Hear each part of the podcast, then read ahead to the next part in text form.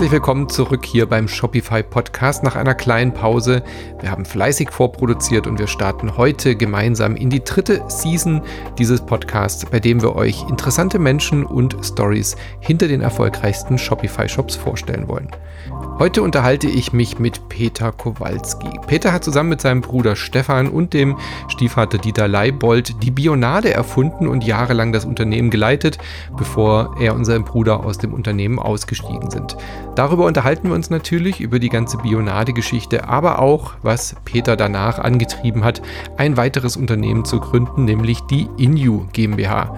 Wir unterhalten uns darüber, was Inu macht, wie es ist, aus einem Unternehmen, das man selbst mit so viel Herzblut gegründet hat, aus auszusteigen oder aussteigen zu müssen und wie er den Neustart erlebt hat. Ach ja, zum Start der neuen Staffel haben wir noch etwas Besonderes für euch. Wenn ihr selbst Lust habt auf E-Commerce und einen eigenen Shop habt oder einen eröffnen wollt, dann klickt doch mal auf shopify.de-podcast. Dort gibt es ein kostenloses 40-seitiges E-Book für euch mit einer Schritt-für-Schritt-Anleitung, wie ihr euren ersten Online-Shop aufbauen könnt oder verbessern könnt. Exklusiv für unsere Podcast-Community nur unter der URL shopify.de-podcast. Viel Spaß beim Ausprobieren und jetzt mit dem Interview. Ja, ich bin, also ich bin der Peter Kowalski, bin von Beruf Braumeister und Lebensmitteltechnologe und wohne jetzt seit sieben Jahren hier in Berlin und bin Inhaber und Geschäftsführer eines kleinen Unternehmens, äh, der Inju GmbH, wo ich, ich sag mal, mit meiner Lebensgefährtin zusammen die Geschäftsführung mache und ich bin so für die, für den Vertrieb, äh, für die, äh, ja, für die Interviews und für die Produktion zuständig. Hm. Und Inu ist ja nicht dein erstes Unternehmen. Du bist hm. äh, Seriengründer, kann man das schon so sagen? ja, ich, äh, also wenn zwei schon eine Serie ist, dann ja. ja. Äh, also ich habe früher, äh, äh, früher war ich einer der Gründer oder einer, ein Teil der Gründerfamilie von Bionade. Und da haben wir natürlich auch etwas Neues gemacht. Da gab's, äh, damals gab's aber die Worte Startup oder mhm. sowas noch gar nicht. Ne? Ja, aber es stimmt, äh, eigentlich bin ich Seriengründer, ja. Ist schon richtig, hm. ja. Hat dich also nicht losgelassen, dieses äh, Gefühl, selbst verantwortlich zu sein für, für Dinge? Genau, also ich mag sehr gerne, wenn, also ich mag sehr, sehr gerne neue Dinge in die Welt bringen. Bin da auch irgendwie so, dass ich so ausgestattet bin, dass ich das aushalten kann, bis es dann, ich sag mal, von der Welt verstanden wird oder man so lange drüber geredet hat, dass irgendjemand sagt, naja, so schlecht kann es ja nicht sein, wenn es den jetzt noch gibt. Also das, äh, das ist das eine, dass ich sehr, sehr gerne neue Dinge in die Welt bringe. Äh, und das führt halt immer dazu, dass man, äh, ja, ich sag mal, sein eigenes Ding macht. Äh, äh, und äh, wie gesagt, ich bin ja eigentlich Bierbrauer von Beruf, aber jetzt ein, ein ganz normales Bierbrauen, das wäre mir eigentlich zu langweilig. Aber du hast es schon auch mal gemacht, oder? Du hast auch dieses Angestelltenverhältnis äh, mal erlebt. Natürlich, also ich war, äh, ich war ja sehr lange, also ich bin ja nicht als als Gründer auf die Welt gekommen oder als Ökopionier oder als äh, äh, ja, Getränkeexperte, sondern ich äh, war ja ein ganz normales Kind, das dann in der Brauerei groß geworden ist und mhm. Äh, da hat man natürlich ganz, ganz oft mit dem Bierbrauen zu tun. Und so war es ja dann auch vom Beruf her, dass meine Mutter damals gesagt hat, okay, du gehst jetzt da nach Weinstefan und lernst das mal.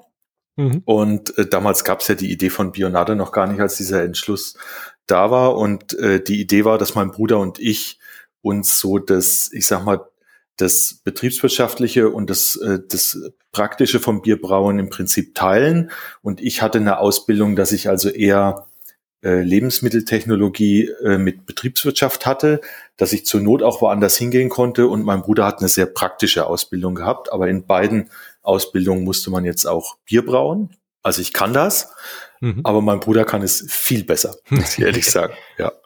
Ja, aber ist ja gut, wenn ihr euch das so aufgeteilt habt. Aber spannend, dass ihr beide diesen Weg dann auch äh, eingeschlagen habt. Ganz oft ist es ja so, dass die Kinder nicht unbedingt immer das äh, Familienunternehmen weiterführen wollen oder in diese, in diese Berufsgruppe überhaupt tendieren. Und bei manchen Familien ist es dann so von vornherein klar.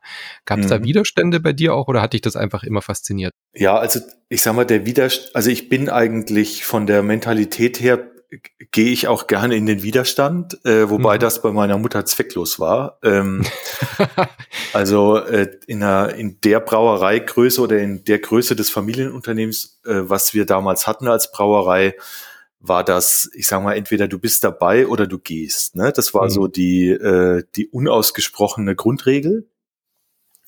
Und, äh, und so gab's für uns äh, gar nichts anderes, als selbstverständlich das weiterzumachen, was äh, unsere Eltern äh, vorher gemacht haben.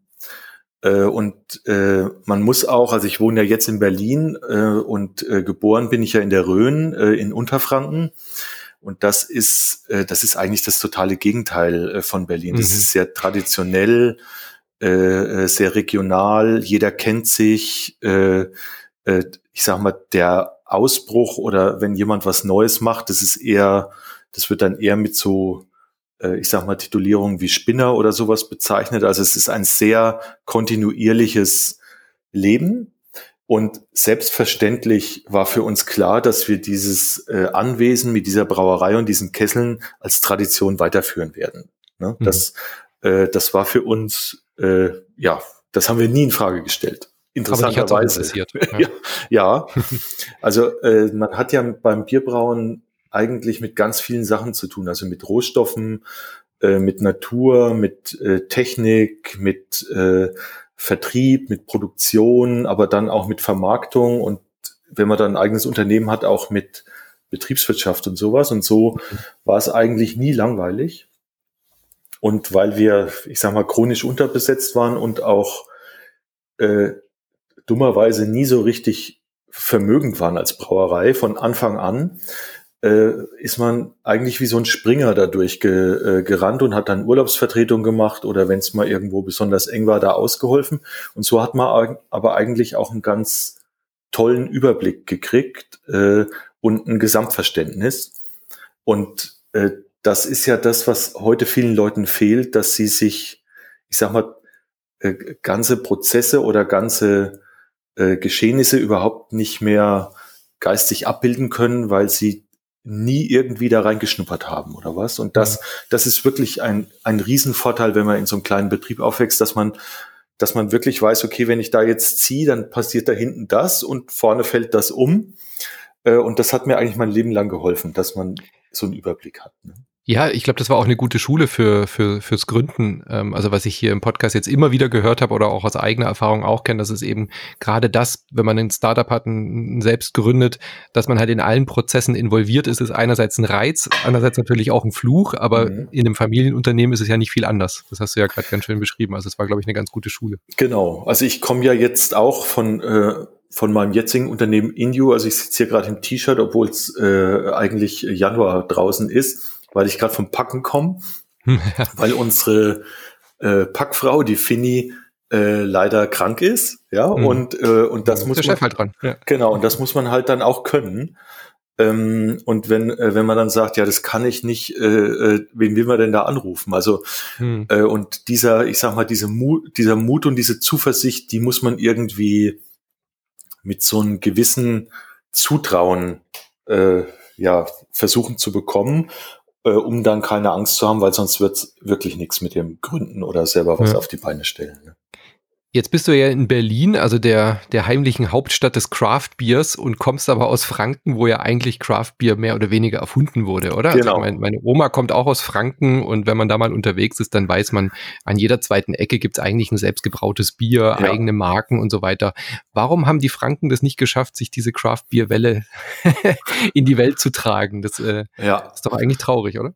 Ja, es ist traurig. Also ähm, ich kann jetzt also es, es gibt ja so Ecken wie zum Beispiel Bayreuth und so oder Bamberg. Äh, da gibt's wirklich, da ist das in die Kultur verankert. Mhm. Da gibt's solche Kellerwirtschaften, äh, äh, wo dann wirklich äh, meistens noch selbst gebraut wird, wo man sein Essen mitbringen kann. Äh, und das würde man heute auch als äh, Craft-Biere äh, bezeichnen. Da hat das durchaus, ich sag mal, sowas wie ja, Allgemeingültigkeit bekommen. Aber in der Rhön also die Rhön ist ein sehr dünn besiedelter Landstrich. Äh, die ganze Rhön hat also knapp 40.000 Einwohner. Das ist also so viel wie, keine Ahnung, eine lange Straße in Berlin, ja. Und, ähm, und äh, weil das da, ich sag mal so, eigentlich so, ja, nicht so wirklich prickelnd ist, hm. äh, gibt's da auch nicht so viele tolle Sachen. Das heißt, die Leute sind eher so, dass sie günstigere Produkte kaufen äh, oder regionale Produkte, dass sie äh, und diese Wertschätzung gegenüber, äh, ich sag mal, hoher Qualität, die dann auch einen sehr hohen Preis hat, äh, die gibt's in der Form in der mhm. in der Rhön gibt's die nicht, ja, oder in Franken da ist der Franke auch zu. Ich bin ja selber einer zu mürrisch eigentlich dazu, dass er sagt, oh, das finde ich ja total spannend, ja. ja. Äh, und ich glaube, das ist einer der Gründe. Und hier in Berlin äh, wartet ja eigentlich jeder auf den, auf den, auf das nächste tolle Startup und das nächste tolle Produkt, was um die Ecke kommt. Und äh, natürlich gibt's hier alles, was man sich vorstellen kann. Äh, und das hat viele Vorteile, weil man hier wirklich auch äh, alles ausprobieren kann. Mhm. Man trifft auf sehr, sehr offene Leute. Das ist zum Beispiel in Franken gar nicht so, ja. Also der, der Franke oder der Bayer, das sind sehr, ähm, hat auch bei Bionade damals eigentlich am längsten gedauert, bis wir München, äh, mhm. Würzburg und Nürnberg bekommen ich. haben, weil das sehr traditionell äh, verhaftete, äh, ich sag mal, Konsumgewohnheiten auch hat. Ne? Also die Leute ja. gehen im Biergarten und natürlich trinkt man im Biergarten Bier äh, und wenn man kein Bier trinkt, dann trinkt man halt ein Spezi oder eine Apfelsaftschorle. Aber bis, ja. bis in, in so ein System dann mal sowas wie Bionade reinkommt, das mhm. dauert einfach. Und das ist in Berlin in den ganzen hippen Cafés äh, und Märkten oder in Hamburg oder in Köln viel einfacher.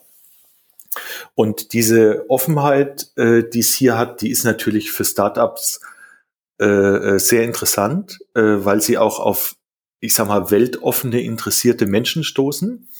Mhm. Äh, den Nachteil sehe ich ein bisschen darin, dass die, ich sag mal, langfristige Wertschätzung eigentlich fehlt. Ja, also die Leute mhm. sind sehr sprunghaft hier. Auch schnell wieder weg, der Hype. Genau, sind, sind schnell wieder weg. Produkt, äh, Produkte werden auch sehr schnell wieder ausgelistet. Äh, und das finde ich aber gerade das Interessante, weil wenn man es hier in Berlin schafft oder dauerhaft ein Geschäftsmodell aufsetzen kann, dann kann man es eigentlich auch in Franken.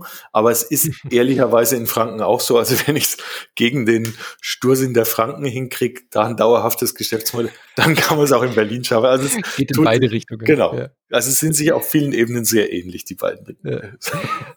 Dann lass uns doch mal bei den Anfängen bleiben. Also du warst dann mit deinem Bruder in der Brauerei. Du hast wahrscheinlich schon hunderttausend Mal erzählt, aber führ uns doch noch mal mit, wie es dann zur Idee zu Bionade kam. Ähm, hm. Warum habt ihr nicht einfach eure klassischen Biere gebraut und äh, fertig? Ja, wir hatten, wie schon gesagt, äh, wir hatten immer das Problem, dass wir eigentlich äh, zu wenig Geld verdient haben in der Brauerei. Das hat auch was damit zu tun, wie meine Mutter äh, schon den Betrieb übernommen hat. Da war der eigentlich schon äh, pleite, mhm. äh, weil mein Großvater sehr gerne gebaut hat, äh, äh, statt äh, gebraut. Also der hat sehr, hat eine eigene Melzerei gebaut, die wahnsinnig ähm, viel Geld gekostet hat und äh, dann sind andere abgesprungen, die eigentlich dann da das Malz kaufen wollten und so hatten wir eigentlich immer zu wenig Geld. Und dieses zu wenig Geld wurde irgendwann halt so äh, wenig, dass meine Mutter oder wir uns als Familie überlegt haben, okay, was können wir denn machen, äh, was wir können und was wir gerne machen, wo wir aber, ich sag mal, eine Zukunft haben und wie können wir das mit dem verbinden, was wir hier haben, nämlich eine Brauerei, ja. Mhm. Und dann hatten wir ursprünglich das, äh, die Idee, dass wir äh, in dieser Brauerei äh, ein, ein Getränk herstellen, und zwar mit dem Wissen eines Braumeisters, äh, der jetzt mit Mikroorganismen sehr äh, gut äh, zurechtkommt, äh, um ein gesundes Gegenmodell zu Cola und Co. herzustellen. Also wir wollten ursprünglich ein Produkt kreieren, das anders als die Limonaden alles nicht drin hat, was gesundheitsschädlich ist. Also mhm. äh, und durch dieses Brauen und durch dieses äh, aus natürlichen Rohstoffen und so weiter äh, war es eigentlich vom Urkonzept sowas wie eine gesunde Kinderlimonade, die unsere Idee war. Mhm. Und das hat jetzt alles verbunden, was wir gut fanden. Also äh, wir fanden gut, dass es äh, äh, gesund ist, dass es natürlich ist, dass es fermentiert ist. Ähm, und äh, was wir auch interessant fanden, war, dass es sowas noch nicht gab. Und Eben, also eine gebraute Limo gab es, glaube ich, bis genau ihr das gemacht habt, nicht, gell? So die Idee, ja. Genau, und, und das war für uns aber nicht so sehr der Aspekt des ganz Neuen und des Hippen, sondern eher das, der Aspekt, ähm, wenn es das noch nicht gibt und erfolgreich wird, dann kann man sehr, sehr lange davon leben. Also es war, mhm. man überlegt ja als Unternehmer oder als Familienunternehmer eigentlich in Generationen oder in über, über die nächste Generation hinaus. Äh, und es gibt ja viele Startups, die ich kenne, die, die überlegen sich ja schon bei der Gründung, dass sie das irgendwann ja. äh, verkaufen wollen. Mhm, genau. äh, was ja auch legitim ist, aber so haben wir überhaupt nicht gedacht. Und dieses, dieses, das gibt's noch nicht, war für uns eigentlich eher sowas, okay, davon können wir lange leben.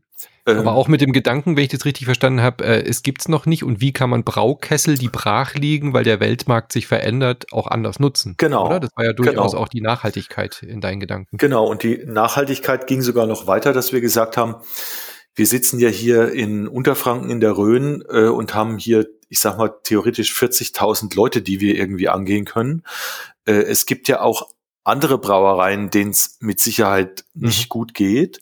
Und die Idee war auch, dass wir sowas wie ein Getränkekonzept entwickeln, wo jetzt andere Brauereien mitmachen können, dass man auf Brauereiseite ein Getränk produziert, das jetzt, ich sag mal, die regionalen Aspekte äh, in sich vereint. Das ist nämlich mit regionalen äh, Arbeitern und regionalen Rohstoffen äh, für einen regionalen Markt, den die Brauerei dann hat, äh, äh, gemacht wird, aber in Summe eben ein, eine nationale Identität hat durch eine Marke. Äh, und die Idee war, dass wir praktisch Mitstreiter finden, die dieses Thema Reinheitsgebot äh, gut finden, als, mhm. ich sag mal, Abgrenzung zu den Limonaden, die immer künstlicher geworden sind. Ne? Ja, also ja, eigentlich wollten wir. Immer mehr Zucker natürlich auch, ja. Genau, mehr Zucker, immer mehr künstliche äh, Zusatzstoffe. Und eigentlich wollten wir sowas machen wie ein Konkurrenzprodukt, das durch die Art, wie es hergestellt wird, unerreichbar bleibt für Cola und Co. Mhm. Äh, leider haben wir keine Brauerei gefunden, die da mitmacht, äh, weil wir damals einfach zu, zu früh waren. Ähm, also sowas. Wann war das denn? Also welches Jahr reden wir denn? Welches Jahrzehnt? Also wir, wir reden da vom Jahr 1985. Okay, ja. Sehr, sehr weit vor der Biowelle, die genau. wir heute haben. So. Ne? Also die Biowelle ist irgendwann 2000 mhm. äh, durch das Biosiegel eingeführt worden und äh, uns hat's halt 1985 schon erwischt äh, äh, mhm. und da war dieses Thema äh, ökologisch, sauber, das war eher, also die Leute waren begeistert von äh, Red Bull, von, mhm. von äh, grellen, pinken Sachen, die gekommen sind. Äh, ja, und Mango und so Sachen. Genau, ne, das waren so die ersten Schritte, die äh, oder Cherry Coke oder sowas oh, ist. Ja, oh, äh, ne, das waren so ganz wilde und ich, Sachen. Und ich weiß noch, dass selbst die Crystal Pepsi, also die, genau. wo sie, wo sie gesagt haben, wir lassen die giftigen Farbstoffe weg, selbst die hat ja nicht funktioniert, obwohl genau. es ja genauso geschmeckt hat, ja. Genau. Und, ähm, und es war einfach zu früh. Und äh, wir hatten aber, also wir hatten ja jetzt für unsere Brauerei das Problem, dass wir wirklich etwas tun mussten. Dann haben wir gesagt, okay, mhm. wir machen es alleine. Mhm. Und, äh, und dann haben wir sehr lange, äh, also ungefähr zehn Jahre lang an, an dem Herstellungskonzept Boah, gearbeitet. Äh, so lang? Ja, weil das, äh, weil wir damals niemanden fragen konnten. Also wir waren praktisch die einzigen Spezialisten in diesem Bereich alkoholfreie Fermentation mhm. oder alkoholfreies Brauen. Da hat sich einfach noch keiner dran gewagt und wir mussten alles Learning by Doing machen. Wie habt ihr das denn finanziert, wenn ich fragen darf, diese zehn Jahre? Äh, wir also haben habt ihr trotzdem noch Bier gemacht nebenher, oder? Genau, wir haben also nebenher weiter Bier gemacht äh, und mhm. haben aber, äh, weil das Bier nicht gereicht hat, äh, eigentlich eine Disco aufgemacht, äh, die, äh, die eine ehemalige Festbierhalle der Brauerei war, aber die mhm. wurde nie genutzt und dann haben wir irgendwann beschlossen, okay, wir machen da eine Disco rein. Und die haben wir dann auch fast 20 Jahre betrieben. Auch eurer Zeit weit voraus. Genau. genau. äh, und äh, die Disco hat so über 1000 Leute gefasst und, ähm, und Ostheim, der Ort, wo ich herkam, der hat so 1200 Einwohner. äh, und äh, das war nicht einfach, den jeden Abend voll zu kriegen. Hm, das glaube ich. Und wir haben dann, wir haben es aber geschafft und haben, wie gesagt, 20 Jahre da drin gearbeitet fast. Und das waren auch, wenn man jetzt mal äh, äh, überlegt, was, wie muss man eigentlich ausgestattet sein als, als Start-Upper, war das auch sehr nützlich, weil du auch alles machen musst. Mhm. Äh, vor allem musst du dich auch äh, vor die Leute stellen und ihnen irgendwie klar machen, dass es hier Regeln gibt, an die sie sich auch halten müssen, ohne dich mit jedem anzulegen, weil dann kommen die mhm. einfach nicht mehr. Also man lernt, man lernt auch sehr viel über Menschen und wie man mit Menschen umgehen muss, dass man auch mit ihnen eine Beziehung eingehen kann. Mhm. Ja, aber siehst du doch Seriengründer. Das ist ja dann insgesamt dein viertes Unternehmen schon, wenn man die Disco mitzählt. Ja, das stimmt eigentlich, ja. Ja, okay. Mal gucken, was noch dazu kommt. So. ja, aber für uns war das natürlich alles völlig normal, mhm. äh, weil wir das natürlich immer aus Sicht der wo, okay, wo kriegen wir das Geld her, um das weiterzumachen, was wir wirklich gerne machen? Ja. Äh, und äh, vielleicht ist es im, im Rückblick eher verrückt, äh, aber in dem Moment hat sich's völlig normal angefühlt, was wir getan haben. Mhm. Das heißt, ihr wart aber auch überzeugt von eurer Idee. Genau. Also, wir waren Demo. total überzeugt, dass wenn wir diese Lücke schließen, also es gibt ja in der, äh, alle Getränke kommen eigentlich aus der Natur. Mhm. Also Wasser, Fruchtsäfte, äh, äh, Bier, Wein, das sind alles natürliche Produkte. Ähm, und die einzige Ausnahme bilden eigentlich die Limonaden. Äh, und wir waren uns ganz sicher, dass wenn wir das Gap schließen, dass das auch natürlich hergestellt wird, mhm. äh, dass wir, äh, dass wir damit äh, unglaublichen Erfolg haben. Ja, weil der Limonadenmarkt war jetzt äh, der ist riesig. Ja. Und äh, wir haben gedacht, okay, da kriegen wir auf jeden Fall, können wir daran partizipieren und deswegen haben wir immer an die Idee geglaubt.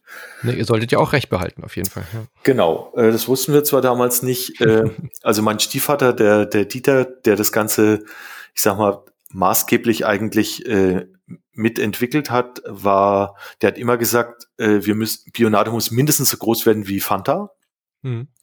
Und wie groß Fanta war, das haben wir überhaupt nicht erahnen können in unserem kleinen Ostheim da. Also dass das, dass das wirklich Millionen Flaschen jeden Tag sind, das, wus das mhm. wussten wir nicht. Und wenn wir es gewusst hätten, hätten wir es vielleicht auch gar nicht, äh, hätten wir gesagt, okay, das schaffen wir ja nie. Und, äh, und so waren wir eigentlich schon überzeugt. Ähm, und, äh, und dann hatten wir das Produkt irgendwann fertig entwickelt und haben es auf den Markt gebracht und haben gemerkt, okay, äh, das wollen die Leute ja eigentlich gar nicht trinken. Hm, aber war das noch unter dem Aspekt Kinderlimo oder hatte es genau. schon den Namen Bionade? Also es hatte den Namen Bionade als biologisch hergestellte Limonade. Also so eine Art äh, Wortkategoriemarke, wenn man so hm. will. Ja. Ähm, und äh, wir haben gemerkt, den Kindern schmeckt's gar nicht ähm, mhm. weil zu wenig Zucker drin war, weil es äh, zu ökologisch war und weil sie Litschi... Die verzogenen Bratzen. Genau, weil sie das einfach nicht wollten und Kinder sind ja zumindest ehrlich. Also man hat, ja. man hat relativ schnell dann gemerkt, okay, die mögen das nicht. Und dann ähm, haben wir noch weitere, ich sage jetzt mal acht Jahre versucht, Wege zu finden, wie das doch Kinder gut finden könnten. Also wir sind dann an Sportheime, zu Kinderärzten, zu Schulen, zu äh, Krankenkassen. Also wir haben alle Wege gesucht, dass wir im Prinzip bei unserer Idee bleiben hm. ähm, und haben dann durch einen Zufall eigentlich äh, unser richtiges Konzept entdeckt. Nämlich haben wir irgendwann beobachtet, dass das zwar Kinder nicht mögen, aber dass das, ich sage jetzt mal, hippe Leute gerne trinken. Mhm. Und das war für uns erstmal äh, eigentlich äh, ein Riesenschock, weil wir wollen, und wenn ein Hipper irgendwas trinkt, heißt es ja, dass er auf das nächste hippe Zeug sowieso schon wartet. Mhm. Und wir wollten jetzt nicht mit Hipstern groß werden, weil das äh, hätten wir nie geschafft. Mhm. Und die Tatsache, dass, äh, dass die Kinderlimo nicht funktioniert hat, dass aber sowas wie Studenten, Werber, Journalisten äh, getrunken haben, das fanden wir jetzt äh, eher doof ähm, und wussten auch nicht so recht, was wir damit machen sollen. Mhm. Und haben dann wirklich lange gegrübelt, weil die saßen jetzt natürlich nicht in der Rhön, die waren jetzt in Hamburg und in Berlin und in Köln und in Stuttgart. Äh, und das waren jetzt auch nicht unsere, äh, unsere Ebenen, auf denen wir uns ausgekannt haben, vertrieblich. Also wir waren, mhm. wir kannten jetzt in der Rhön jede Ecke, aber äh, nach Hamburg waren es äh, 500 Kilometer und äh, was Hamburg überhaupt für eine, für eine Dimension hat. Das war uns, das hat uns einfach nicht interessiert. Hm. Und wir haben dann aber letztendlich, äh, ich sag mal, die, die Idee gehabt, dass wir so lange, ich sag mal, bei den hippen Leuten bleiben, bis die selber Kinder bekommen. Mhm. Äh, und dann bleiben wir, äh, dann sind wir doch wieder bei den Kindern. Das war so unsere Strategie. Also aus eigener Erfahrung kann ich sagen, es hat genau funktioniert. Also ich genau. war genau diese Zielgruppe. Ich habe Bionade entdeckt damals, fand super lecker und habe es dann immer auch für die Kinder im Restaurant mitbestellt und die mochten es dann tatsächlich auch, als die etwas süßeren Varianten, so Holunder oder so rauskamen. Mhm. Ja. Das hat genau gezündet. Also das war genau die richtige Strategie, glaube ich. Ja. Genau. Und was ich eben interessant finde, ist, ähm, und dann sind wir natürlich äh, groß geworden und äh, jeder hat uns gekannt und äh, äh, und dann waren wir sowas wie ein ja, ich sage jetzt mal sowas wie äh, witzige Exoten in der Rhön, die halt mhm. da irgendwie immer mit den Galliern verglichen wurden und gegen mhm. diese Riesenmächte anstinken ähm, und wurden dann natürlich auch mit sehr vielen Preisen überhäuft und mit sehr vielen Artikeln und Geschichten. Mhm. Und das war ja immens groß damals, diese Stories. Ja. Genau, und, und die Hochphase von Bionade war so 2007. Mhm. Äh, wenn man jetzt aber zurückblickt, dass wir eigentlich 1985 angefangen haben, mhm. äh, waren das doch über 20 Jahre. Ne? Und, mhm, äh, und äh, ich will damit nicht sagen, dass es immer so lang dauert, aber ich will damit auch sagen, es kann so lang dauern, ja. weil man im Prinzip nie weiß, wann der Funke zündet, äh, wenn man etwas wirklich Neues macht. Ne? Also mhm. wenn man als, als äh, Unternehmer oder als Startup jetzt einen Weg einschließt, äh, einschlägt und sagt, okay, ich, ich versuche irgendwas zu machen, was es schon im Markt gibt, dann ist das was anderes, weil dann kann man ja relativ gut abschätzen, was wird davon gekauft, wer kauft das, wie kann man sich, äh, wie kann man sich irgendwie differenzieren und so weiter.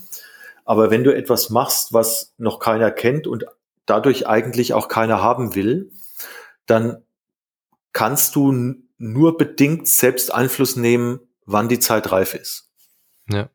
Und vor allem muss man ja immer auf Warteposition sein, oder? Ich meine, genau. ihr musstet ja im Prinzip jeden Tag damit rechnen, jetzt explodiert's, jetzt kommt's an im Markt und dann muss man ja die Nachfrage auch auf einmal beliefern können. Also genau. zu schnelles Wachstum ist ja dann genauso schädlich wie zu langsames Wachstum. Genau, ne? Und das ist, äh, und das ist aber genau der Grund, äh, warum wir, äh, warum äh, vielleicht immer auf diese neuen Dinge äh, so fokussiert waren, weil die kann man vom Wachstum selber noch mhm. mitkontrollieren. Das heißt, wenn man irgendwie merkt, okay, das hat jetzt gezündet, meine Idee, äh, dann liegt es an einem selbst, wie dosiert man da im Prinzip jetzt Gas gibt und wie nicht.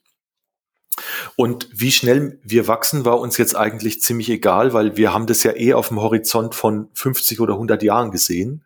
Mhm. Und ob wir da jetzt äh, in einem Quartal so und so viel wachsen oder ob das jetzt zwei oder drei Quartale oder ein Jahr dauert oder vielleicht zwei, das war uns eigentlich ziemlich wurscht. Ja? Mhm. Und, und dieses, diese Ruhe, die wir dadurch hatten, äh, also zum einen konnten wir es selber nicht richtig beeinflussen und zum anderen, äh, zum anderen haben wir gesagt, okay, es ist besser, es entwickelt sich äh, organisch. Hat aber interessanterweise dazu geführt, dass es jetzt für die Leute selbst auch sehr attraktiv geworden ist weil dieses organische Wachstum jetzt einen Aspekt drin hatte, den wir überhaupt nicht geplant haben, nämlich, dass sie es selber für sich entdecken konnten. Mhm. Das heißt, wir haben nicht durch Werbung oder durch große Kampagnen oder durch große Vertriebsoffensiven mit, äh, mit dem Einzelhandel äh, Bionade groß gemacht, sondern ist, Bionade ist eigentlich groß geworden, weil jeder es auf seine Art selbst entdeckt hat. Und Mundpropaganda. Genau. Also und, hast, kennst du das schon, hast schon probiert. Und genau. So. Und, und was man selber entdeckt, das ist genau, was du sagst. Darüber redet man gerne, hm. weil man hat es ja selbst entdeckt. Hm. Äh, und das hat eigentlich äh, Bionade groß gemacht. Unsere, ich sag mal, unsere Fans, die uns entdeckt haben und gut drüber gesprochen haben. Ja. Und das heißt, ihr konntet dann auch mit dem Wachstum entsprechend gut umgehen. Also haben dann andere Brauereien sich euch angeschlossen und quasi das Konzept, was ihr ursprünglich hattet, ähm, dann wie so ein Franchise-Unternehmen aufge oder habt ihr alles, alles bei euch gebraut? Das kann ich mir nicht vorstellen bei der Menge, oder? Die dann in den Hochphasen existiert haben. Also wir haben, äh, wir haben bis, ich sag mal, bis zum Jahr 2007 eigentlich probiert, äh, Unternehmen zu finden, die da mitmachen. Mhm. Äh, wir haben keine gefunden. Äh, wir haben sehr viele Unternehmen gefunden, die uns kaufen wollten, aber niemanden, mhm. der irgendwie mitmachen wollte. Ähm, und mussten deswegen alles selber machen und haben dann, ich sag mal, in unserer Brauerei äh, eigentlich die 20-fache Menge produziert, für die die Brauerei eigentlich mal ausgelegt war. Krass. Äh, und das war natürlich jetzt auch der totale Wahnsinn, ne? ähm, ja, ja, ja. weil äh, dieser Ort äh, Ostheim, der ist sehr, sehr klein und plötzlich war da ein Unternehmen, das, ich sag mal, fast ein Drittel äh, der Bevölkerung beschäftigt hat ähm, und auch, ich sag mal, sowas wie zum Beispiel Strom oder Abwasser in einer Menge äh, mhm. gezogen hat, dass auch viele gesagt haben, hey, das geht so nicht, ihr müsst jetzt da eine Kläranlage bauen und und dann standen überall nur LKWs rum äh, und äh, äh, die, Ostheim war überhaupt nicht dafür ausgelegt, dass da jetzt plötzlich mhm. jeden Tag 50 Lastzüge kommen. Mhm. Und äh, das war schon eine Herausforderung. Äh, aber es war für uns, wie gesagt, es war äh, völlig normal und ähm, es war auch nichts Besonderes, was wir da gemacht haben, weil wir haben das ja jeden Tag gemacht und es war einfach unser mhm. Job. Und im Nachhinein findet man sowas natürlich immer lustig und auch außergewöhnlich, aber wenn man drin ist, ist es einfach nur das, was man tut. Ne? Ja. Ja, und ihr seid ja dann auch so mit dem Daily Business beschäftigt gewesen, dass halt so diese, diese größere strategische Planung wahrscheinlich auch schwierig dann war, oder? Die noch unterzukriegen. Genau. Also so. Genau. Also wir haben ja, äh, wir haben ja einfach eigentlich beobachtet, ähm, wer kauft es wie, wie gehen die Leute damit um, bleiben die dabei, finden die das gut? Ähm, also wir haben sehr viel einfach geguckt und äh, reagiert. Ähm, und da muss man sich einfach zurückziehen und, äh, und das Ganze ja geschehen lassen. Hm. Äh, und das, äh, äh, das war eigentlich die Arbeit. Und dann war natürlich, äh, dann war es natürlich auch schizophren, äh, dass Bionade sowas wie ein riesen Glow erzeugt hat. Und daneben hatten wir aber noch die Brauerei, die jetzt noch sehr, sehr viele Jahre auch voller Schulden war, weil wir haben mhm. das ja im Prinzip alles auf dem Rücken der Brauerei aufgebaut äh, und haben im Prinzip die Brauerei auch wirklich, äh, ja, ich sag mal, fast ausbluten lassen, äh, finanziell. Und äh, weil meine Mutter eine sehr stolze Frau ist, hat sie beschlossen, sowas wie eine Insolvenz oder äh, sowas, das kommt überhaupt nicht in Frage. Wir zahlen das alles zurück. Mhm. Und so hat es auch bis 2007 gedauert, äh, bis wir die ganzen Schulden bei der Brauerei zurückzahlen konnten.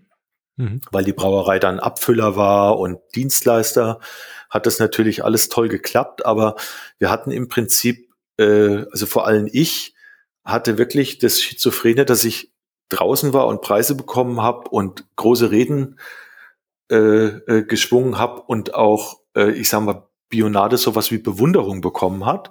Und mhm. gleichzeitig hatten wir aber in der Brauerei, in unserem, wenn man so will, Mutterbetrieb, noch ganz rudimentäre finanzielle Probleme, wie wir können die mhm. Löhne nicht richtig zahlen.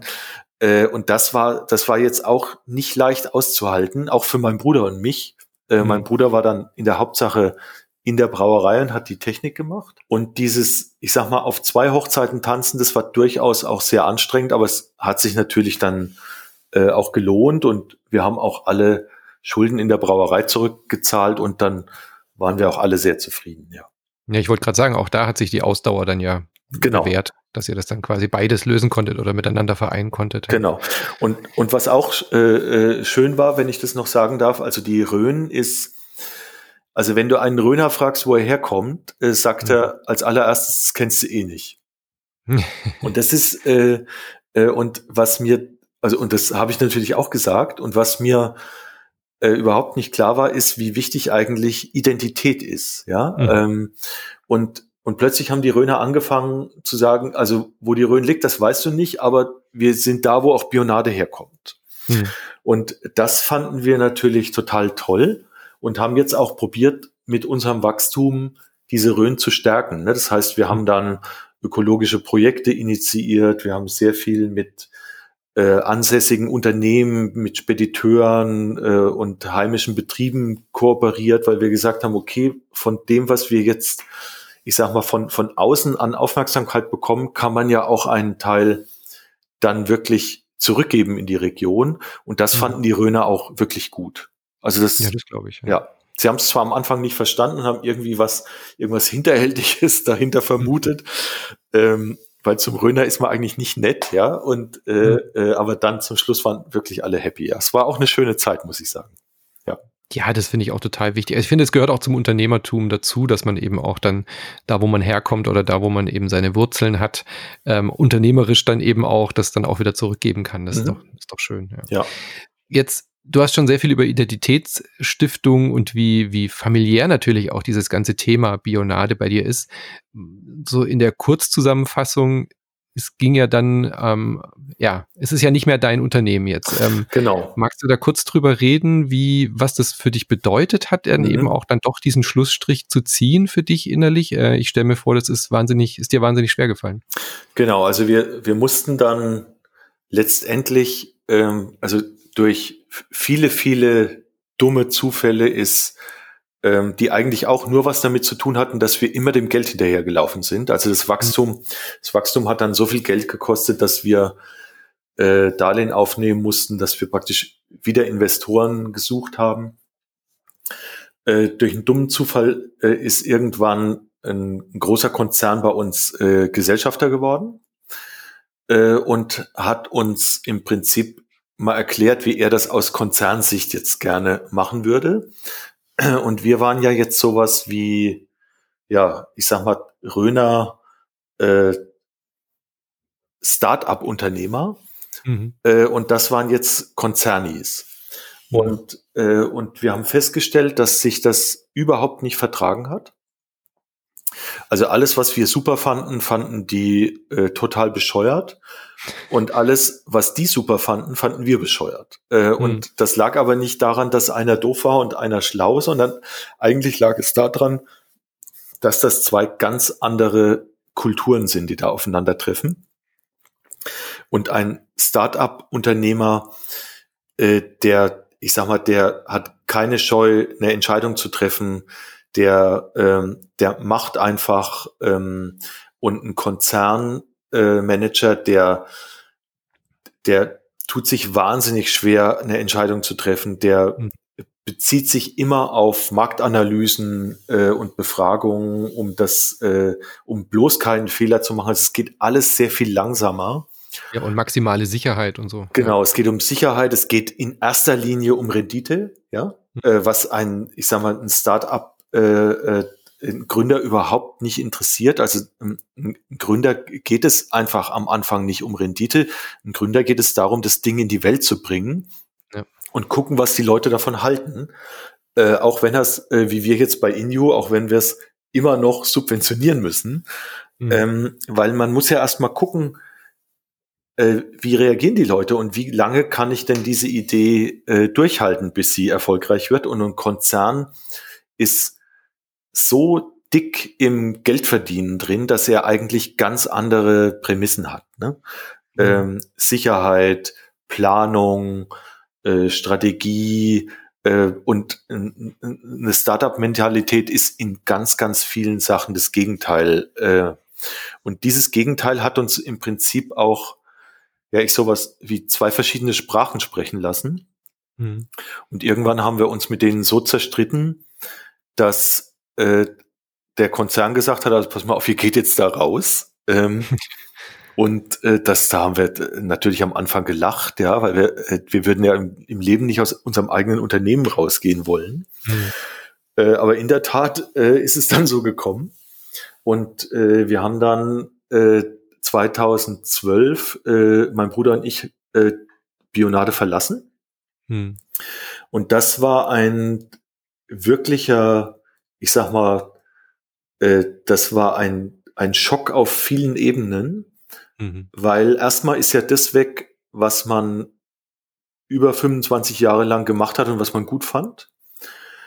Äh, und was aber auch weg ist, und das ist wirklich total, äh, das konnte ich mir überhaupt nicht vorstellen, äh, der ganze Halt äh, hm. ist auf einmal weg. Also du hast keine, Mitarbeiter mehr, du hast keine Instrumente mehr, du hast kein Produkt mehr, dass du irgendwie, also du hast nichts mehr, du hast nur dich selbst, ja, du hast auch kein Gehalt mehr, mhm. ja. Mhm.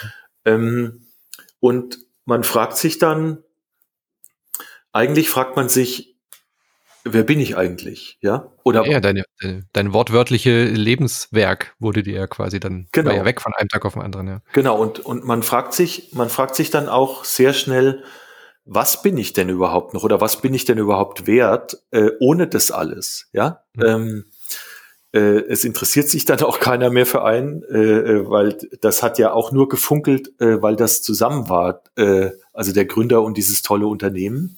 Mhm. Und äh, und das war eine, also das das war für mich eine sehr interessante Zeit, weil es weil es auch immer anders kommen kann, als man sich's vorstellt.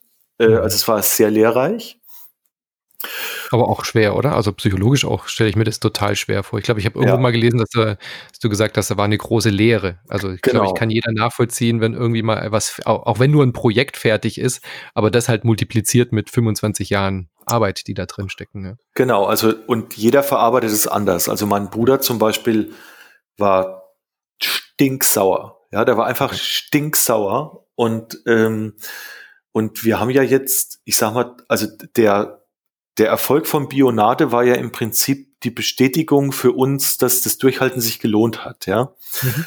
Und äh, wir haben jetzt in diesen 25 Jahren wirklich uns alles, alles was geht, äh, von den Rippen abgeleiert äh, und haben, keine Ahnung, uns keine guten Gehälter gezahlt. Wir haben keine mhm. tollen neuen Autos gefahren. Wir sind nicht toll in Urlaub gefahren. Wir haben, wir haben einfach ich sag mal, wir haben alles, was wir hatten, immer in den Betrieb gesteckt. Und, äh, und da, in den letzten zwei Jahren von Bionade haben wir da natürlich auch äh, äh, gutes Gehalt verdient, ja, und, ähm, und wenn das dann mit einem Schlag alles weg ist, fällt auch sowas wie eine Bestätigung weg, dass man im ja. Prinzip das Richtige tut, ja. Und das ist, das ist, das kann man, ja, das kann man, ich sag mal, ähnlich ähnlich wie Bionade, das kann man nicht erklären, das muss man erleben. Mhm. Ja, das musst du einfach äh, äh, leibhaftig erleben, wie man auch den ersten Kuss oder die erste Liebe nicht äh, aus dem Buch erleben kann, mhm. sondern das musst du einfach live miterleben. Und, äh, und das habe ich jetzt, äh, ich sag mal, so verarbeitet, dass ich gesagt habe, okay, ich mache wieder was Neues. Mhm. Ähm, und, äh, und mein Bruder hat es so verarbeitet, dass er für sich eine kleine Brauerei gegründet hat.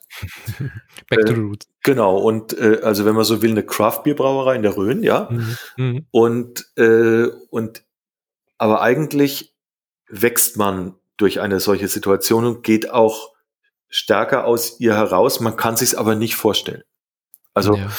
äh, aber es ist jetzt auch nicht so, dass ihr da jetzt quasi so finanziell euch den Lebensabend gesichert habt dadurch, trotz dieses Riesenerfolgs. Also viel, wie du schon gesagt hast, vielmal ist es ja so, dass man irgendwie dann eine Exit mhm. dann macht, auch wenn man vielleicht sich im Streit löst, aber dann, dass man zumindest so ein finanzielles Bett hat, um, um, um das verarbeiten zu können. Ähm, oder wie war das bei euch? Genau, also es war eher äh, nicht so, also finanziell war es nicht lukrativ, was wir da gemacht haben, mhm. äh, weil wir uns mit denen so zerstritten haben, dass das im Prinzip, also eigentlich, eigentlich haben die gesagt, pass auf, wenn ihr euch nicht wenn ihr jetzt nicht die Klappe haltet, kriegt ihr gar nichts. Ja. Mhm. Und ähm, das, äh, das war auch so. Und dann sind wir mit, äh, mit relativ wenig Geld da raus. Mhm. Äh, also mein Bruder und ich, wir haben zusammen drei Millionen Euro gekriegt. Hm. Ähm, Aber ist ja nicht viel für so eine Weltmarke dann. Ja. Genau, und, und viele Leute denken, ich bin irgendwie Multimillionär oder so. Hm. Äh, und das war aber gleichzeitig auch sehr gut, weil, weil das Geld im Prinzip so wenig war, in Anf also es ist sehr viel Geld, ähm, aber es ist zu wenig, um damit jetzt äh, 40 oder 50 Jahre zu leben. Hm. Äh, und das ist natürlich auch gleichzeitig ein Ansporn, was Neues zu machen. Ja, ja, ja. Äh, und der, äh, also die Erfahrung, die ich gemacht habe, ist, dass die Innovation oder die der Mut oder die Tapferkeit, äh, die man ja auch als Unternehmer braucht, die hat eher was mit Not- und Mangelsituationen zu tun und sehr, sehr wenig mit äh, Situationen, wo es einem finanziell total gut geht. Ja, hm. also ja. diese, dieses, dieser Mangel ist schon ein extremer Antrieb. Total, ja. Äh, und, äh, und das war auch für mich der Beweggrund, dass ich gesagt habe, okay, äh, ich kann ja jetzt nicht irgendwie Privatier oder was werden. ich weiß doch gar nicht, wie das geht, aber und deswegen habe ich gesagt, ich mache was ganz Neues. Äh, aber die Frage war natürlich, was, ne? Also das ist ja, mhm. ähm, also wenn man jetzt sowas gemacht hat, äh, und wie gesagt, Bierbrauen ist nicht so mein Ding, muss ich ehrlich sagen. Also ich trinke Bier wahnsinnig gern. Ähm, aber Bierbrauen, das war jetzt, das ist mir eigentlich zu langweilig, ja. Mhm. Und, ähm, und dann war halt die große Frage, äh, was mache ich denn überhaupt oder was kann ich denn oder bin ich, bin ich vielleicht, äh, äh, bin ich nur so gut geworden, weil Bionade so gewachsen ist und mich mitgenommen hat oder ist Bionade so gewachsen, weil ich so gut war? Also man, man, man weiß, man kann es ja gar nicht beantworten. Äh, und ich habe für mich gemerkt, dass man eigentlich immer kleinlauter wird als immer selbstbewusster. Mhm. Und ich habe dann. Also die Selbstzweifel dann sich wachsen. Genau, ja. genau. Und das ist eigentlich auch ganz gut, weil man dadurch wieder volle Bodenhaftung bekommt. Ja. Mhm. Äh, und diese Bodenhaftung, die, die, die kriegt natürlich Lücken, wenn man jetzt äh, bei Bionade haben wir ja sehr viele Preise bekommen. Ich bin fast überall eingeladen worden. Äh, wir haben tolle Gespräche geführt, wir haben tolle Möglichkeiten gehabt und irgendwie denkt man irgendwann, naja, jetzt gelingt dir sowieso alles, du musst es nur machen. Äh, und äh, dass dann plötzlich alles weg ist, holt einen so unmittelbar und unverhofft auf den Boden, dass man sich gar nicht vorstellen kann. Mhm. Äh, und das empfand ich aber gleichzeitig als sehr heilsam. Ne? Mhm. Mhm. Wie ist denn die Idee dann entstanden zum neuen Unternehmen? Also du hast dann gemerkt, okay, ich will wieder was, was Neues in die Welt bringen. Ja. War dir von Anfang an klar, dass das was mit den Kompetenzen natürlich zu tun hat, die du halt dir aufgebaut hast, dass du im Getränkemarkt bleibst? Oder warst du völlig offen und hast auch gesagt, ich kann mir auch vorstellen, irgendwie was komplett anderes zu machen? Hast du da verschiedene Konzepte erarbeitet? In welche Richtung hast du deine Fühler da ausgestreckt? Also angefangen habe ich ähm, mit einem Projekt, was ich eigentlich bei Bionado umsetzen wollte. Und zwar habe ich mit einem Freund äh, zusammen die Sustainable Business Angels gegründet als Idee. Mhm. Und die Idee dahinter war, dass wir Startups äh, helfen, äh, die schon jetzt ein, zwei Jahre auf dem Markt sind, äh, mit ganz konkreten Problemen, die sie haben. Also zum Beispiel, wie steigere ich meine Produktion? Wie kann ich den Vertrieb optimieren? Wie kann ich Produkte nachhaltiger machen? Weil wir hatten ja jetzt bei Bionade das alles selber erlebt und auch selber uns beigebracht. Und wir hatten da jetzt unheimlich viele Spezialisten im Bereich IT, Vertrieb, Nachhaltigkeit äh, und so weiter, dass wir gesagt haben, okay, man muss ja nicht alles selber ausprobieren. Äh, manches kann man ja auch einfach weitergeben. Und äh, wir hatten das als Idee, äh, äh, dass wir unentgeltlich äh, solchen Unternehmen helfen, weil ich auch wichtig finde, dass man, ich sag mal, also wir sind ja auch nur groß geworden, weil die anderen uns im Prinzip empfohlen haben. Und dass man da einen Teil zurückgibt, äh, war für uns eigentlich oder für mich selbstverständlich. Und, äh, und dummerweise sind diese Sustainable Business Angels dann ins Laufen gekommen, als äh, ich Bionade nicht mehr hatte und mhm. der Jürgen Schmidt, mit dem ich das gemacht habe, auch nicht mehr sein Unternehmen hatte. Also wir waren dann, okay. wir waren dann, es war eine, also eine Zwei-Mann-Show und diese ganzen Spezialisten, die uns eigentlich, äh, die wir eigentlich rufen wollten, um das Problem zu lösen, die gab es jetzt nicht mehr. Es gab jetzt nur noch uns. Und das Interessante war aber, dass ich über diese Arbeit gemerkt habe, was ich alles doch kann. Mhm. Äh, und das hat mir schon sowas wie Bestätigung und Zuversicht gegeben. Äh, und wir haben das dann zwei Jahre gemacht, dieses Projekt. Äh, das war also die Laufzeit, die wir von vornherein besprochen haben, die es haben soll. Und in dieser Zeit habe ich interessanterweise jemanden kennengelernt. Das war überhaupt kein Startup, es war einfach jemand, der zu mir gekommen ist mit einer Idee, weil der der Meinung war, ich, also er, er muss es mir ja nur geben und ich kann es ja sowieso groß machen. Also das ist ja das, was ich kann. Ja, das war so seine Idee. Und, äh, und ich habe mir das Produkt dann äh, angeguckt und äh, das, äh, das ist jetzt, also das ist der Nachfolger davon ist jetzt praktisch, sind die Inio-Produkte, die ich jetzt mache. Und, mhm. und die Idee von dem äh, Produkt ist, dass es ein Getränk ist, das mit Pflanzenstoffen äh, dazu führt, dass dein Körper selbst Energie produzieren kann.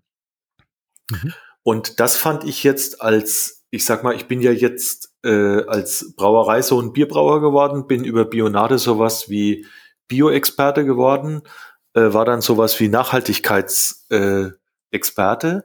und ein Gegenmodell zu den Energy Drinks äh, ja. zu haben, äh, das fand ich jetzt aus allen, ich sag mal, aus allen Gründen hochinteressant. Also zum einen gab es das noch nicht.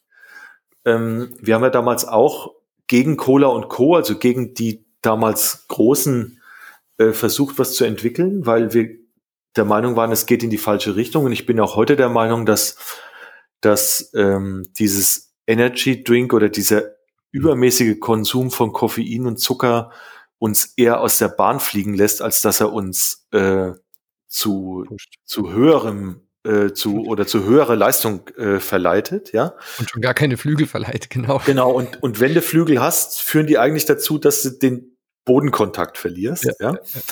Und, äh, und das fand ich jetzt aus Nachhaltigkeits- und aus äh, Braumeistersicht einfach eine geile Idee. Also man kann total nachvollziehen, dass dich das sofort fasziniert hat, weil ich genau. meine, die genau. Parallelen sind ja eindeutig. Genau. Eine neue Idee, eine neue Machart, ein, ein Konkurrenz, ein gesunderes Konkurrenzprodukt zu bestehenden äh, Sachen. Also ich meine, die Parallelen zur Bionade-Idee sind ja, sind ja sehr naheliegend und dass dich das genau anspricht und genau in deine Kompetenzen auch fließt, äh, ist nachvollziehbar, dass dich das sofort gehuckt hat, ja. Genau. Und, und äh, dann habe ich das auch selber ausprobiert. Ne? Also es ist eigentlich das Wichtigste, was man als, mhm. äh, als jemand, der ein Unternehmen oder ein, ein, Produkt verkaufen will, machen muss. Man muss es in unendlicher Menge in sich selbst reinschütten und gucken, was passiert. Ja. ähm, und dann habe ich das ausprobiert und habe äh, hab eigentlich äh, gemerkt, okay, das tut einem gut. Ja. Und mhm. äh, ich habe ja bei Bionade auch in diesen Auseinandersetzungen mit dem Konzern gemerkt, wie wichtig das ist, dass man in seiner Kraft ist, weil nur wenn du in deiner Kraft bist, bist du in der Lage, eigene Entscheidungen zu treffen. Hm. Also wenn ich jetzt, wenn ich jetzt total erschöpft bin äh, und gehe in eine Auseinandersetzung rein, hm. sage ich zum Schluss, ja, okay, ist in Ordnung, Hauptsache jetzt, ich komme hier raus. Du hast genau. einfach keine Energie. Und, äh, und das ist aus meiner Sicht auch der Unterschied zwischen einem Fehler und Scheitern. Mhm. Äh, weil Fehler von uns macht jeder. Also jeder geht, äh, jeder macht immer zu irgendeinen blöden Fehler. Und normalerweise sagt man, oh, ich habe jetzt einen Fehler gemacht, äh, was kann ich denn jetzt machen, um den zu korrigieren? Also dieses aktive, dieses aktive Handeln geht nur, wenn man eigene Energie hat. Und wenn ich jetzt aber einen Fehler mache in der Situation, wo ich keine, kein Geld oder keine Energie mehr habe, dann ist es eigentlich ein Scheitern. Ja. Und Weil man gar nicht mehr die Möglichkeit hat. Ah, ja. Genau. Du hast, du hast keine Möglichkeit mehr, selbst Einfluss zu nehmen. Mhm. Und, äh, und nur der Fehler bringt dich ja, ich sag mal, in neue Gefilde, wenn man so will. Weil du plötzlich, äh, also wenn man so will, ist ja ein Fehler eine, eine, eine Möglichkeit, die man nicht in Betracht gezogen hat. Ja. Mhm. Und diese Möglichkeit, die man dann da hat, äh, die man vielleicht sogar doof findet, ja, ähm, führt aber dazu, dass man auf ganz neue Felder kommt. Und so haben wir das ja auch bei Bionade gemacht. Also dadurch, dass das die Studenten und die äh, Werber getrunken haben, äh, war ja jetzt äh, war ja jetzt etwas, was wir eigentlich nicht wollten. Es ist ja eigentlich pas nur passiert. Ähm, und wir haben jetzt von uns aus gesagt, okay, was können wir denn damit machen, wenn das so ist? Und diese, dieses Vermögen, dass man immer genug Energie hat, auch für das, was man nicht voraussehen und vorausplanen kann, das glaube ich, ist eigentlich das wahre Leben, weil dann kann man einfach rausgehen und sagen, mal gucken, was heute passiert, ja. Äh, und das ist etwas, was uns heute eigentlich fehlt, weil wir teilweise nur noch genug Energie übrig haben für das, was wir vorausschauen und planen können. Mhm. Und das führt aber immer dazu, dass man in seiner Spur bleibt und nicht mal rausgeht. Und deswegen, deswegen finde ich Inu so toll, weil es im Prinzip die Leute befähigt, ihren eigenen Weg gehen zu können. Mhm. Äh, und das ist, das ist jetzt was, äh, das verstehen die meisten Leute noch gar nicht. Ja, ähm, also wir sind ja, äh, also wir sind ja jetzt noch nicht so weit, dass jeder irgendwie an sich so sehr glaubt, dass er sagt, ja, natürlich gehe ich meinen eigenen Weg, sondern die Leute, die Leute sind oft in Jobs, die sie nicht mehr machen wollen. Äh, das ist oft auch der Grund, warum jemand neu gründet und sagt, ich mache jetzt, ich mache jetzt endlich mal das, was ich gerne machen will. Ähm, und für mich war dieses, das gibt's noch nicht, das ist ganz neu, das hat für mich einen unglaublichen Reiz. Mhm. Ähm, und ich merke aber, dass die Leute es langsam anfangen zu verstehen. Und lustigerweise dauert es auch wieder ziemlich lang, ja. Ja, ich wollte gerade sagen, es dauert aber diesmal nicht so lang wie letztes Mal bei Bionade. Genau, also der Weg ist schon etwas beschleunigt im ja, Vergleich. Also er ist, er ist schneller, ja, mhm. aber er geht heute auch schneller. Also äh, das ist ja auch etwas. Also ich habe früher, äh, äh, wir haben ja früher alles physisch vor Ort gemacht, ja. Äh, und diese Möglichkeiten, die man heute hat mit einem gut, einer guten Webplattform, wo man verkaufen kann, einer Sichtbarkeit, die man, äh, die nicht nur da ist, wo man selber präsent ist, sondern wo du aus aller Welt zugreifen kannst und im Prinzip kommunizieren kannst. Das hat ja unglaubliche Vorteile und das erhöht natürlich die Geschwindigkeit. Hm. Ja, stell dir mal vor, du hättest Bionade schon damals mit einem Shopify-Shop aufsetzen können. Genau, ne? dann äh, das, das wäre auch schneller gegangen. Mhm. Ähm, und äh, und wir haben uns jetzt natürlich auch gefragt, wer ist da die richtige Zielgruppe? Äh, wie erreichen wir die? Äh, was ist eigentlich unsere Haltung? Warum machen wir das? Und, und sind letztendlich, ähm, haben auch viele Fehler gemacht. Ähm, und sind natürlich auch in Situationen gekommen, wie jetzt die Corona-Krise. Also wir haben sehr, sehr viel auch über, äh, äh, über Absatzmittler verkauft, äh, in Hotels, in Gastronomie und so weiter. Das ist natürlich alles zu jetzt. Ja. Ähm, und es ist immer noch jeden Tag eine Herausforderung, aber es macht natürlich totalen Spaß, wenn man diese, ähm, ja, und wenn es nur einer ist, der sagt, hey, das tut mir gut, ich will das haben, äh, danke, dass du das produzierst. Ja, das ist eine unheimliche Energie, die einen, äh, ich sag mal, die einen ja, bewegt oder die einen ergreift, äh, äh, wenn man sieht, das, was man da produziert, gefällt einem so sehr, dass der andere bereit ist, etwas zu bezahlen und dich auch noch dafür zu loben oder zu sagen, das ist wirklich toll, dass du das machst. Und Vorteile zu früher sind ja auch, also deine Stärke, diese Geduld zu haben, diesen Produkten, diesem Markt Zeit zu geben, das fällt jetzt wahrscheinlich auch einfacher durch so wie du jetzt positioniert bist im Vergleich zu einer mit Schulden belasteten Brauerei früher, oder? Also genau, genau. Kann ich mir vorstellen, dass es deutlich entspannter auch für dich ist, äh, diese ja. Geduld jetzt aufzubringen. Ja, also es ist, äh, es ist aus zwei Gründen eigentlich entspannter. Das eine ist, äh, man hat natürlich die Sicherheit im Rücken, man hat schon mal was gemacht, was, mhm. ähm, was geklappt hat, ja. ja. Ähm, und das andere ist, dass wir natürlich jetzt hier bei Inju auch selbst entscheiden können, wie schnell wir das machen oder wie viel Gas wir geben, weil wir alles selbst finanzieren. Aber dieses alles selbst finanzieren ist natürlich auch erstens endlich, ja, ähm, mhm. äh, weil die die Tage und die Wochen vergehen schnell. Klar. Ähm, und äh, man muss man muss einfach äh, eine gewisse Menge verkaufen, dass man dass man nicht sein ganzes Vermögen im Prinzip darin versenkt, mhm. ähm, sondern also das habe ich auch gelernt, dieses totale Ausliefern ist oft äh, eine extreme Gefahr, in die man sich begibt. Hm. Äh, und äh, in der Tat haben wir auch äh, bei der Wahl unseres äh, unserer Absatzplattform, nämlich dem eigenen Webshop, einen totalen Fehlschuss geleistet am Anfang. Und das ist der Grund, warum wir jetzt bei Shopify sind. Äh, also das ist wirklich, wirklich ähm, aus dem Nichts, ohne dass wir da was dazu getan haben, hat es einen, einen positiven Beitrag zu unserem Absatz äh, geführt. Der Wechsel des Shopsystems, meinst du? Genau. Ähm. Und das alte Shopsystem war wirklich, wirklich grottenschlecht. Mhm. Äh, und das, das spürt man natürlich auch intuitiv, wenn man als Verbraucher auf der anderen Seite am Bildschirm sitzt und guckt sich das an. Irgendwie spürt man das, ja. ja. Und, äh, äh, und das hat uns natürlich auch geholfen. Und das sind für, für uns hier jetzt auch neue Wege, die wir gehen, weil wir kommen ja eigentlich aus der, äh, ich nehme mal eine Kiste Bionade und gebe das, äh, drück das zehn Leuten in die Hand und guck, wie die reagieren. Mhm. Äh, und heute sind das einfach andere Mechanismen, die, äh, die greifen. Äh, aber dieses, äh, dieses erneute Neuland betreten und nicht zu wissen, wie es geht, aber ich sag mal, mit der Gewissheit, äh, man hat, ich sag mal, in der Vergangenheit schon was geleistet und da auch eine gewisse Ruhe mitbringen kann, macht es wirklich sehr viel Spaß, muss ich sagen. Mhm. Ja.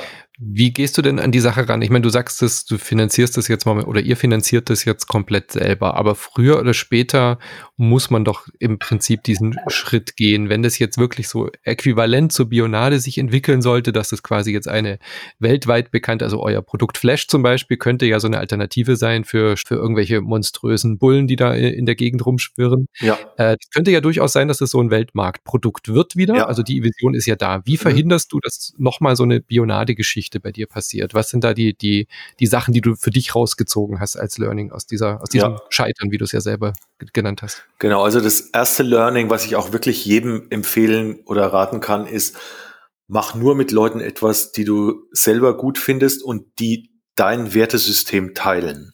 Mhm. Also es hat gar nicht so sehr viel damit zu tun, äh, ob die jetzt die Besten sind, sondern wenn, wenn das, wenn man sich wenn man sich über das Wertesystem einig ist, dann, dann muss man nicht diskutieren, was die Werte sind. Äh, dann kann es gleich losgehen.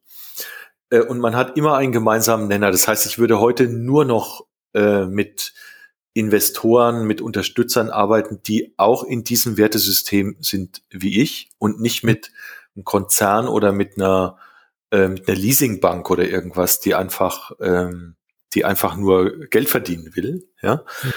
Ähm, Zweitens würde ich nur noch mit Partnern arbeiten, die ich selber gut finde. Ähm, äh, ob das jetzt Vertriebspartner sind, ob das Dienstleister sind, äh, Leister sind, ob das Agenturen sind.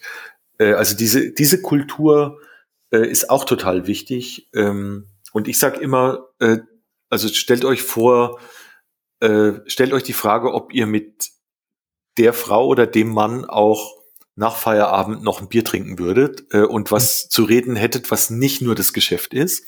Mhm. Und das ist schon ein ganz guter Indikator, ob man, ich sag mal, ob man sich was zu sagen hat äh, oder ob man aus derselben Kultur kommt ne, oder dieselben Werte teilt.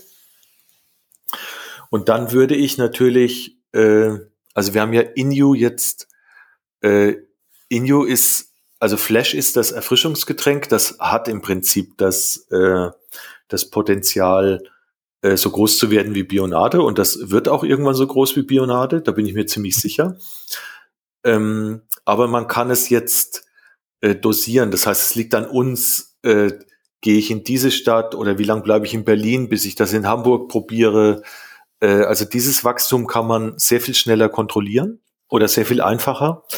Was ist daran einfacher? Weil das hast du ja bei Bionade im Prinzip auch so gesagt. Ja, bei, äh, bei Bionade hatten wir das Problem, dass wir immer pleite waren. Hm, äh, okay. Also zu jeder Sekunde waren wir im Prinzip pleite und deswegen sind wir immer nur der Möglichkeit nachgerannt, egal wie die Möglichkeit war. Hm. Äh, und wenn man. Aber ihr musste, die hatte die Genau, Zwänge. genau. Also ja. wir hatten diesen Druck, äh, dass wir permanent irgendwoher Umsatz oder Geld generieren müssen. Und das lässt einem wenig Freiheit, mit wem mache ich das? Äh, hm. Finde ich den gut? Also es ist eigentlich völlig egal, ob ich den gut finde oder nicht, ähm, mhm. sondern äh, her mit dem Umsatz und äh, hoffentlich bleibst du lange dabei, ja. Mhm. Und ähm, äh, das ist das, äh, was ich heute ähm, anders machen würde. Und das andere ist, dass die Inju Getränke, also wir nennen die Natural Cell Tonics, die produzieren wir jetzt selber und die verkaufen wir nicht B2B, äh, sondern B2C. Mhm. Und, äh, äh, und dadurch bin ich nochmal in einer anderen Absatzwelt, wenn man so will. Das heißt, ich habe den direkten Link zum Verbraucher. Mhm. Äh, und die Händler, die, die uns damals, äh, ich sag mal, Bionade aus der Hand gerissen haben und es wirklich an jeden verkauft haben, die schaffen eben dieses unkontrollierte Wachstum, weil die sagen, das ist mir doch egal, wem ich das verkaufe. Wenn es einer haben will, dann kriegt das. Mhm. Äh, und wenn ich das aber streue und sage, ich verkauft es aber direkt an Endverbraucher, dann kann ich selber dosieren, äh, ja. Was für mich die Größe ist. Und ich habe natürlich, äh, das ist jetzt ein anderes Geschäftsmodell. Also bei Bionate waren wir im wirklich im Cent-Bereich, was wir da an einer Flasche verdient haben. Mhm. Äh, und mit diesen Natural Cell Tonic Produkten äh, äh, sind das viele Cents, äh, die man da hat. Das heißt, man kann mit weniger Menge äh, eigentlich dasselbe erreichen und dadurch muss es nicht so groß werden. Ne? Ja. ja, klar, wenn man einmal in diesem Gastro-Bereich drin ist, dann brauchst du eine ganz andere Logistik natürlich genau. auch. Betriebsnetz und so. Ja. Ne, also wenn man, wenn man zum Beispiel, also das kann man sich, man kann sich das eigentlich nicht vorstellen, wenn man die ganze Edeka in Deutschland beliefert, ja, dann haben die 13.000 Filialen. Ja? ja? also damals hatten sie 13, keine Ahnung, wie viel sie jetzt haben. Noch mehr inzwischen. Ja. ja. Und wenn man sagt, man hat zwei Produkte und jeder Markt kriegt zehn Kisten, ja, mhm. dann sind das 130.000 Produkte, äh, 130.000 äh, Stück pro Produkt oder 260.000 Produkte oder wenn ich es jetzt oder 260.000 Kisten. Mhm. Bionade, äh, und wenn ich die mit 24 Flaschen multi, äh, multipliziere, sind das äh, fast vier Millionen Flaschen. Und das ist einfach eine riesige Zahl. Ja, ja äh, wir ähm, verkaufen ja nicht nur eine Kiste. Ja, eben. Genau, und, und, äh, und das würde ich heute ganz anders machen. Also äh, Größe alleine ist es nicht. Das sagt sich natürlich auch sehr leicht, wenn man schon mal was Großes gemacht hat. Ne? Das, weil das ist natürlich, das weiß ich, das ist der Antrieb von fast jedem von uns, dass er, dass er irgendwas machen will, was, was bleibt äh, und was einen Abdruck von ihm hinterlässt. Und, äh, und wenn man es zum ersten Mal macht, dann will man es natürlich so groß machen, wie es geht. Das ist, das ist völlig logisch und völlig legitim. Und ein Freund von mir hat mal zu mir gesagt, Peter, was du, was du überhaupt nicht nachvollziehen kannst, ist, du hast schon mal was geschafft, was dir keiner wegnehmen kann. Mhm. Und wir rennen alle noch rum und versuchen uns, ich sag mal im Prinzip, uns so zu benehmen, dass wir nachhaltig da irgendeinen Abdruck hinterlassen können. Und diese Ruhe und Gelassenheit, die hat man natürlich nur, wenn man schon mal sowas gemacht hat. Ne? Das ja, aber man braucht sie halt trotzdem auch, wenn man sowas noch nicht gemacht hat. Also genau. ich glaube, das ist ein ganz wichtiges, ganz wichtige Botschaft, dass man sich die Grundlage so schafft, wie du schon gesagt hast, eben nicht in diese Notlage kommt, dass man keine Entscheidung mehr treffen kann. Aber klar, es ist natürlich schwierig, ähm, diese Grundlage sich irgendwie aufzubauen, aber ich glaube, das ist trotzdem ganz wichtig, darauf zu achten, es so gut wie möglich zu schaffen. Ja, also wir haben ja heute auch wirklich Sachen, wo wir, also wir sind ja jetzt keine Instagrammer oder keine Social Media Experten. Äh, ich bin ja eher, ich sag mal, von der Veranlagung ein Braumeister, der, ich sag mal, viel heben kann und äh, lange arbeiten kann. Und äh, das ist für uns natürlich auch teilweise Neuland gewesen, ja. Und äh, natürlich ist das für uns auch eine Herausforderung und äh, äh, und meine äh, Mitgeschäftsführerin, die, äh, die Luise, äh, die sitzt auch da und äh, wir haben eigentlich alles gemacht äh, äh, und trotzdem kommt aber bei Google das Produkt nicht äh, äh, im, im Shopping-System und keiner weiß, woran es liegt. Also du wirst auch manchmal, du wirst auch manchmal heute noch wahnsinnig äh, und, mhm. und musst dich irgendwie selber motivieren. Ähm, aber mir macht das eben sehr viel Spaß, diese, ich sag mal, dieses neue, äh, dieses Unentdeckte in die Welt zu bringen, ähm, weil ich finde, das ist einfach, ähm, das hat, das hat so viel Qualität, weil es einen, ja, ich sag mal, sehr viel Freiraum gibt. Also ich möchte es mal an, am Beispiel von Bionade nochmal erklären. Dadurch, dass es das noch nicht gab, haben wir natürlich definiert, wie schmeckt das, in welcher Flasche ist das, äh, wie sieht das aus, wie viel darf das kosten, das haben alles wir definiert, mhm. ja.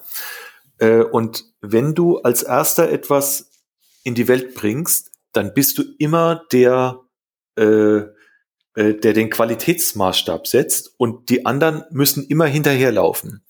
Ja. Und äh, wenn man jetzt, ich sag mal, sich wirklich Gedanken über sein Geschäftsmodell macht, dann kann man auch wirklich noch heute neue Kategorien selbst im Nahrungsmittelbereich äh, aufmachen, wo man denkt, okay, da gibt's sowieso schon alles.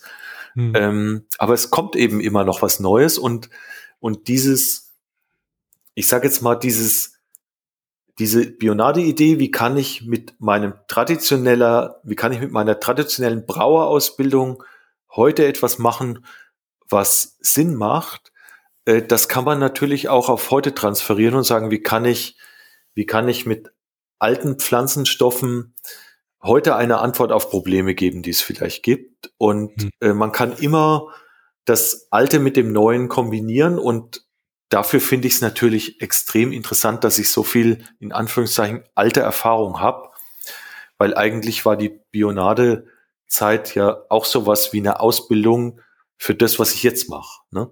Mhm. Äh, und die äh, lässt mich natürlich jetzt aus beiden Welten das Beste nehmen Äh, und dadurch wird es einfach größer, als wenn ich immer nur in einer bleibe. Das, das finde ich auch noch sehr spannend da dich ja immer das neu reizt, ähm, wirst du dann, äh, dann oft immer so als, ähm, ach ja, der wieder mit seinen, mit seinen irren Ideen. Also ist, muss ja. man damit klarkommen, dass man immer so der in Anführungszeichen Spinner ist, der mit diesem neuen Quatsch da ankommt? Ja. Oder fällt dir das jetzt deutlich einfacher, weil die Leute einfach sagen, ach, okay, das ist Peter von Bionade, ähm, dem, das wird schon Hand und Fuß haben. Also ich kann mir vorstellen, dass jetzt auch diese Investorensuche oder solche Geschichten deutlich einfacher fallen mhm. mit einem neuen Unternehmen, weil du ja schon mal bewiesen hast, dass du, dass du es kannst. Das stimmt. Äh, das stimmt, aber zum Schluss wird's nur an den Fakten gemessen. Ja. ja.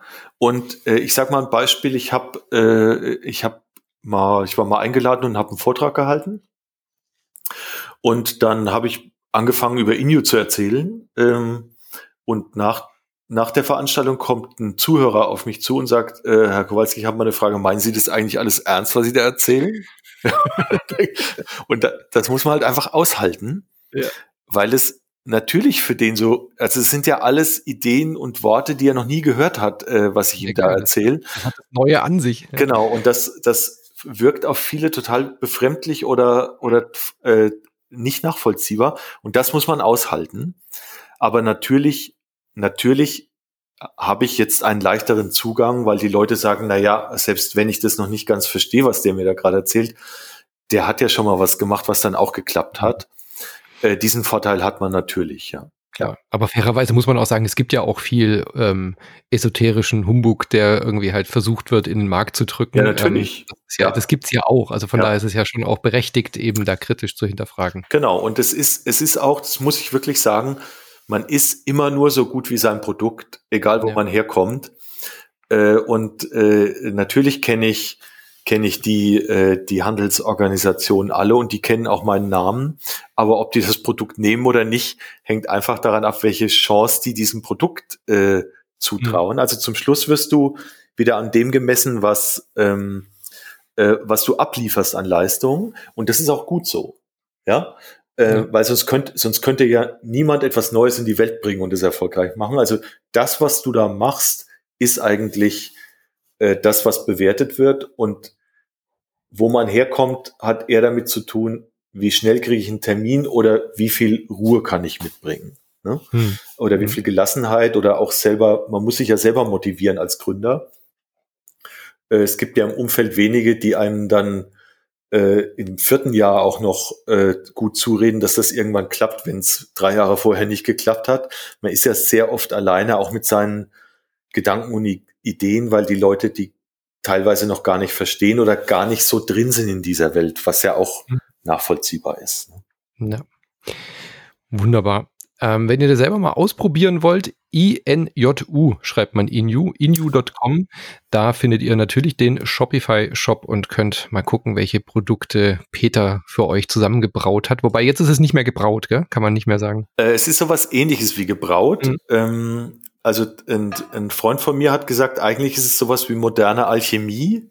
Äh, also mhm. man, man, man übersetzt Stoffe in einen wertvolleren Zustand für den Körper.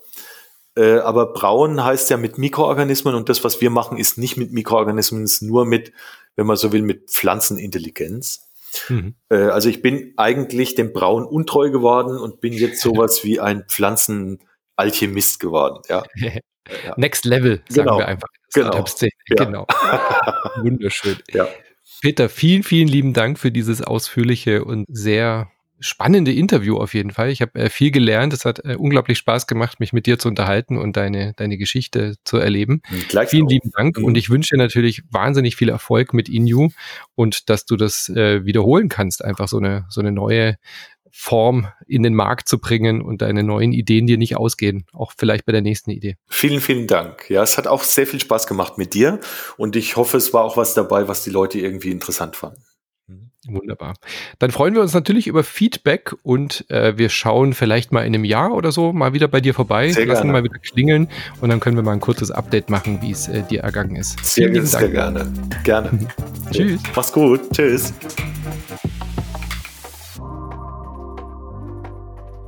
So, das war's wieder für heute mit unserem Gespräch. Wir sind auch nächste Woche am Mittwoch wieder mit einer neuen Folge am Start. Ihr findet uns überall, wo es Podcasts gibt, auf iTunes, Spotify und Co. Und wenn ihr selbst Lust auf E-Commerce bekommen habt oder einen eigenen Shop habt oder aufmachen wollt, dann haben wir etwas Besonderes für euch.